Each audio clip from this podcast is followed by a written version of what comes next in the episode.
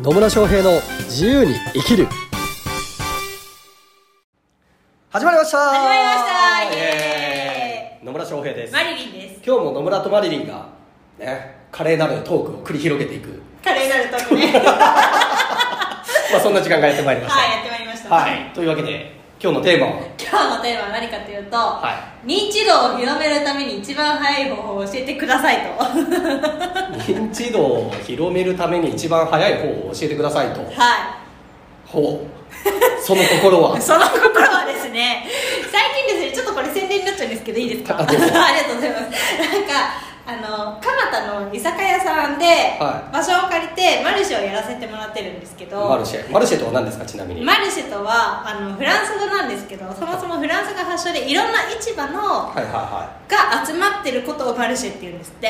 だから市場みたいな感じ。日本で市場みたいな感じね。そう日本で言うとあのなんだ八百屋がいっぱい集まってる。い八百屋がいっぱい集まってる。全部八百屋。違う魚屋とお肉屋とみたいな。そんな感じでなんか集まってることを言うみたいです。ああまあそうですよね。あのヨーロッパだと広場とかがあって、はい。まあ、広場っていうのかな。そういう地域があってなんか屋台みたいな感じでそういう野菜売ってるところとかなんかなんざかんじゃ売ってるのが集まってるものがありますよ ありねますね。それをマルシェという。それをマルシェっていうみたいですはでなんか結構いろいろねなんかアロマとかなんかそのリラクゼーション系のマルシェとかやってるところもあるんですけどその居酒屋だからなんか食べ物と飲み物に関連したものをやりたいなと思って、はい。でマルシェそこでなんだろうあのデザートだったりとかいデザートだったりデザートだったりとかそこの居酒屋さんで扱ってるおやお野菜、えっと、農家のお野菜を売ったりとかえあとは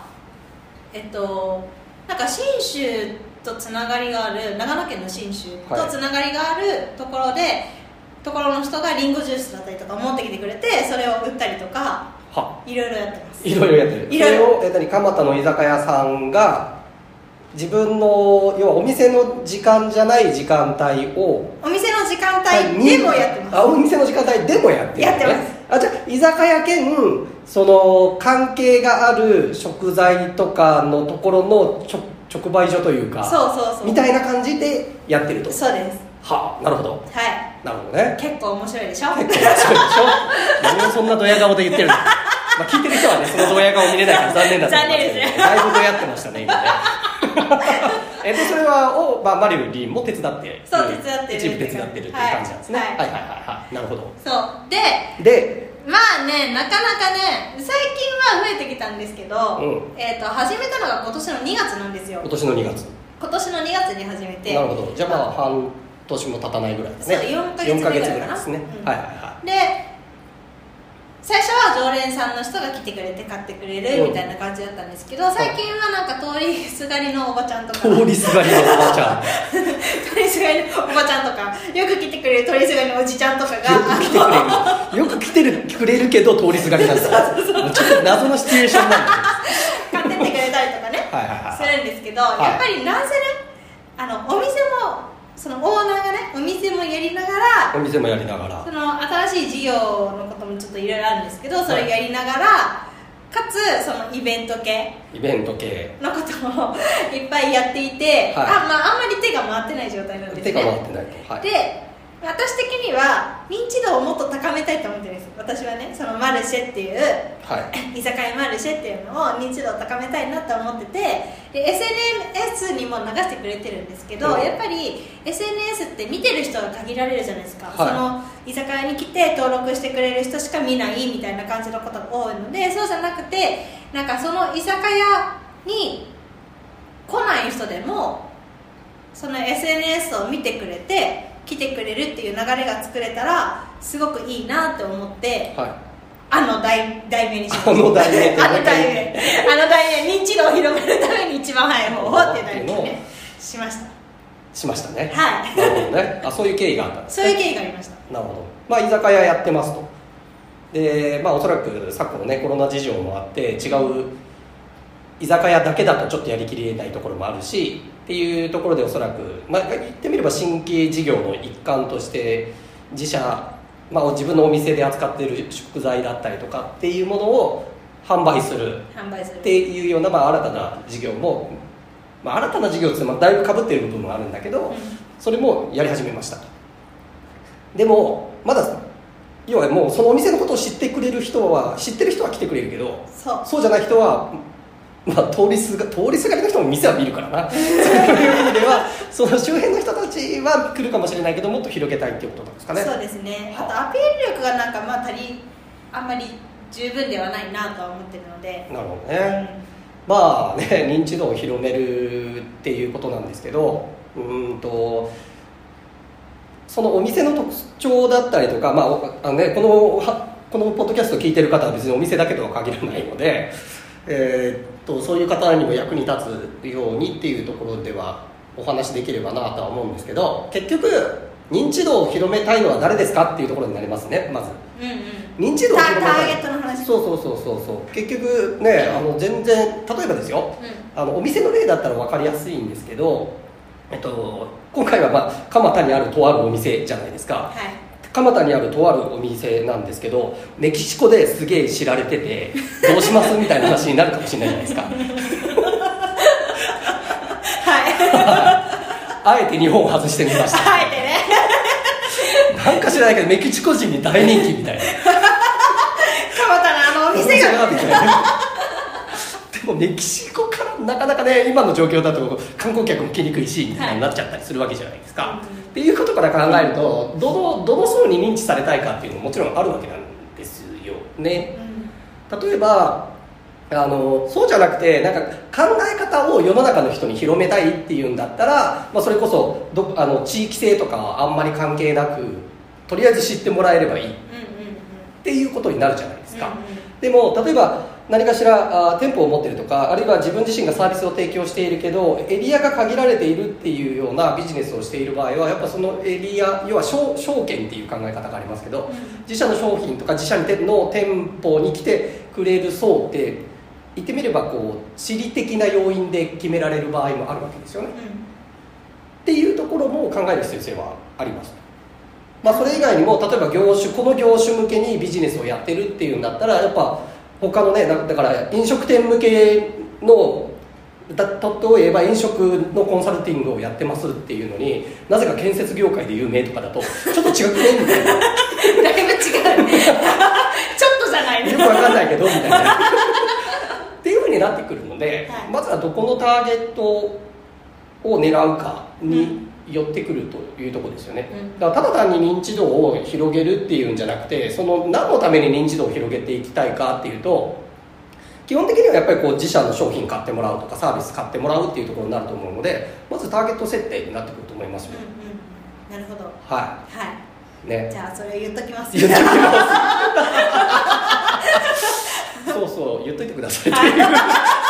個人的な話のようなそうだから何にしろあの認知度さえ高めればいいっていうんだったらあーまあなんかいろんな方法あると思うんですけどでもやっぱ誰に知ってもらいたいのかっていうターゲットを決めるっていうのが、うん。やっぱ基本中の基本になります。やっぱり地域の人じゃないですか。このね情勢でうなんかやっぱり出かけてる人もいるけど出かけられない人も結構多いじゃないですか、だからそのその人たちがなんだろうないろんな地域の食べ物とかが手に入ったら嬉しいんじゃないのかなとか思ったりとかちょっと豪華なねあの食べ物とか家族で食べられるっていう風になったらなんかすごくその人たちの生活にも艶じゃなくて色が出るし えっとみたいな。そうみたいなね、はいはい、まあまあまあそうだと思います。だから地域的地域が限定されているビジネスだったらやっぱその地域の人たちにどうやって知ってもらうのかっていうのになってくると思います、だから例えばわかんないですけどその地域コミュニティとかがあるんだったらそのコミュニティに参加してみるだったりとかわかんないですけどなんかその、商商店街商店街でお祭りがあったら出てみるとかもあるかもしれないしあるいはあの地域のところにチラシ巻くとかっていうことも考えられるかもしれないしあるいは、えっと、自社あの自分のお店だけじゃなくてちょっと周りのお店もあ巻き込んでイベントを開くっていうのもあるかもしれないしそういう発想から、まあ、なあのうちではいろいろあるとは思いますよ、うん。で、まあ、それ以外にももちろん、ね、テレビに出るとかね。テレビに出るとかね。ね。うん、居酒屋マルシェです。テレビに取材されるとかっていう方法ももちろんありえると思うし、うまあ、いろんな方法あるんじゃないですかね、ですね。うん、なんでまあどれが一番早いかって言われるとそれはやっていくしかないですね。話っすよだから打ち手はいっぱいあるわけです。それこそチラシを巻くだったり SNS で発信するだったりテレビに出るだったりラジオに出るだったりとかあるいはまあなんか広告出してみるだったりとかやり方はいろいろあるわけですよ。うんうん。でその中でこう自社のターゲットに合うね自分のターゲットに合うその広告宣伝の方法は何なのかなっていうのを考えていく必要性がありますよね。はい。これはもうどんなビジネスでも一緒です。うん。うんそう。なるほど。って考えた時に そうそう。でその中でどうやったらいけるのかなっていう方法を考えたらいいと思います。でとはいえあのやりやすい方法とかちょっとハードルが高い方法、まあ、テレビに出るとかはね若干ハードル高いかもしれないけどあのうん。まあ出る方法だってあるっちゃあるしね、あの取材してもらうっていう方法だってもしかするとあるかもしれないし、なんか画期的なあのアイディアですって言って PR してみると取材が来るとかっていうことだってありえるし、まあ、いずれにしろそうそうまず誰に知ってほらほしいのか誰に知ってほしいのかでその人たちに知ってもらうためにはどういう方法があるのかっていう順番で考えられるといいと思います。で方法は本当にいろいろあるのでその中で、まあ、コスト面だったりとかね労力だったりっていうところのバランスにはなってくるけれども一番適した方法をやってみる。でやってみて反応を見てこれがうまくいくんだなと思ったらそれに集中的にやっていくと。はい。あるいは広げていくっていうことになりますね。はい。なので、ね、認知度を広めるっていうのもマーケティングの一環なので、まあ、一部なので、はい。え一番早いとかはなくてですね やってみろっていうことになります。や ようやってみろ。ってみろ。ね。はい。まあ、認知度を広げるだけだったら簡単ですよ。あの巨額な広告費をかけてやれば認知度は上がるからね。でもそう。だでもそうでしょ。認知度を広めたいだけだ認知を広めてそうだね。でもそういうふうにはしたくない。んですうん、なので今言ったようなターゲットを考える。そしてその人たちに響くようなメディアは何なのかを考えて手法は何なのか考えてその人たちに知ってもらうためのメッセージを投げていく。そしてテストを繰り返し改善をしていくとはいいうことになります、はい。よろしいでしょうか？よろしいです そうそう。中で楽な道とかね簡単な道ってそうそうないんですよ。ですね。ないんです。はい。なので地道にやっていく。